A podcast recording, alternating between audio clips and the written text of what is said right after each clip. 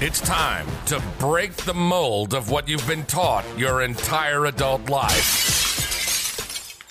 Welcome to Happily Ever Employed. Career is a business, and you should run it like a business. Every episode of Happily Ever Employed will teach you just how to focus on how to do that. We'll interview everybody from people trying to figure it out to CEOs of Fortune 500 companies. This is Happily Ever Employed.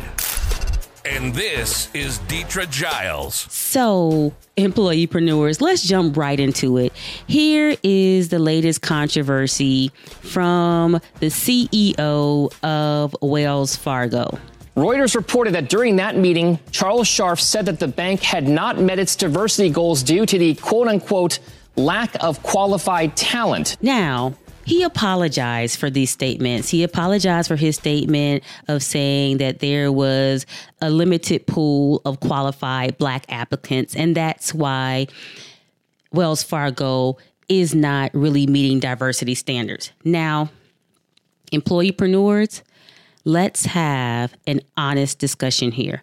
And the reason it's important for us, us employeepreneurs, you and me, and people that are in this thing to run their billion dollar product, which is your career, the reason it's important for us to have this conversation is because we need to be able to separate arguments so that when the time comes, we know what we're actually fighting for and against.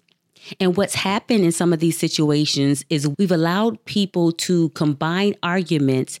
And because they've combined the arguments and we've allowed it, and because we ourselves have not been savvy enough to separate the arguments, we get stuck fighting the wrong battle, making the wrong arguments, and not getting the results we need. So here we are.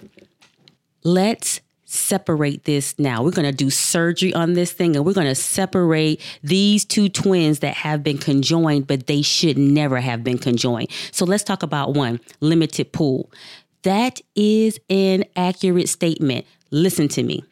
Black people make up less than 13% of the population, according to census. We make up less than 13% of the population. That by itself means that the pool is already limited. So to say you have a limited pool, duh, that's common sense. We know that by nature of being a minority, it means that it is less of the population than this other makeup. So we know that you don't have the majority of the population to pull from. That's a very separate argument from representation. And he, here is why I want you to hear me. And here is why I want to make sure that you understand how to separate the arguments.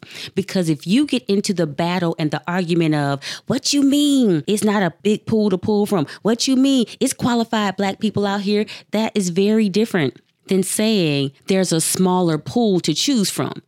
But if you don't get sucked into the initial offense of there's a limited pool, then you can make the argument that actually needs to be made. And here is the argument that actually needs to be made. Listen to me. Listen to me carefully. Get this in your head, get this in your psyche, and get this into your argument strategy. Why? Because I used to coach debate and I would tell my debaters if you could get the person arguing the wrong thing, you can win the debate. Why? Because when they're arguing the wrong thing, they're distracted from the actual outcome of what's supposed to happen. So here's the deal. He said, Oh, the reason we have met our standards is there's a limited pool. Okay. Is that right? Because there's a limited pool, yes. It's a minority of the population. However, why aren't they properly represented? So let me give you an example one day I was in the kitchen and I we had some shrimp and I decided I was going to make me a nice little healthy salad, make a, a, little salad for the whole family, and it wasn't necessarily a lot of shrimp. I mean, bottom line, just wasn't a lot of shrimp. So when I made the salad and passed it out, my husband said, "Well, where's the shrimp?" And I said, babe, it wasn't a lot of shrimp. I mean, we didn't have a lot of shrimp to to put in the salad. And he said, Well, the shrimp that we did have, I wanted to see it represented in my salad.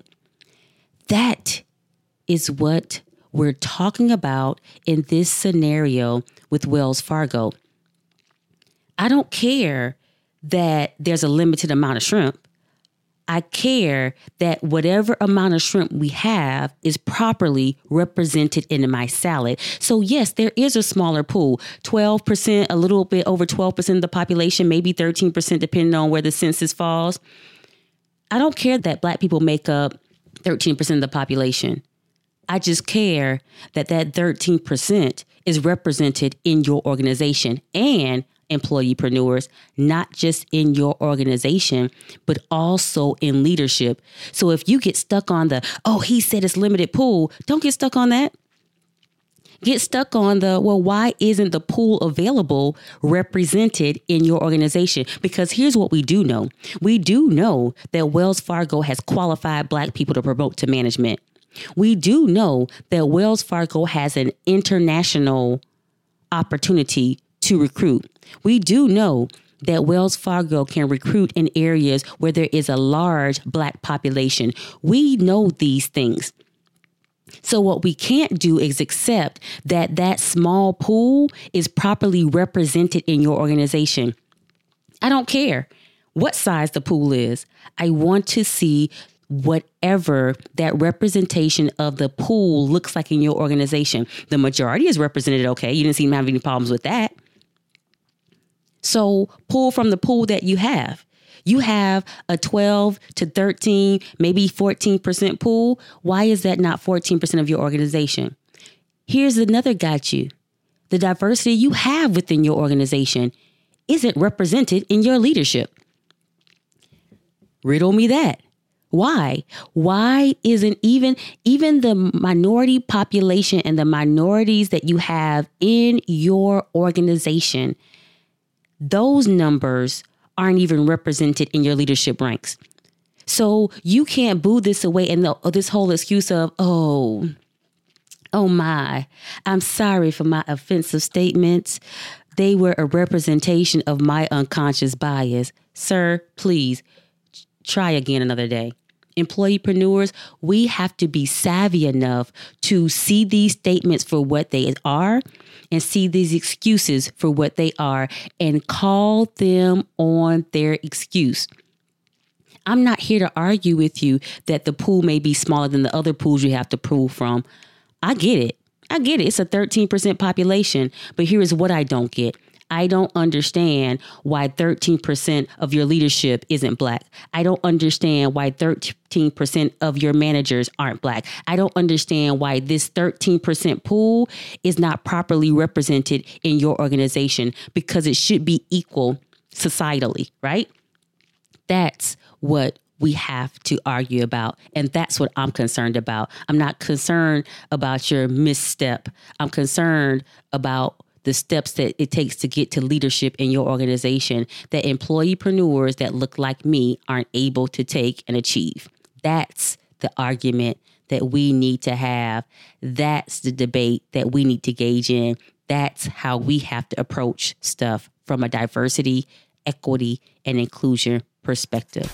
Employeepreneurs, you have your debate marching orders. I appreciate you for listening to Happily Ever Employed. Don't just change your life, change your friend's life, and make sure to share this podcast. You can find me at Deetra Giles on Facebook or D U G I L E S on Instagram and Twitter. If you want to email me, you can reach me at D U G I L E S at execuprep.com. That's E X E C U P R E P dot com. And remember, I love you with my whole heart area, so go out, be great, unapologetically, and on purpose.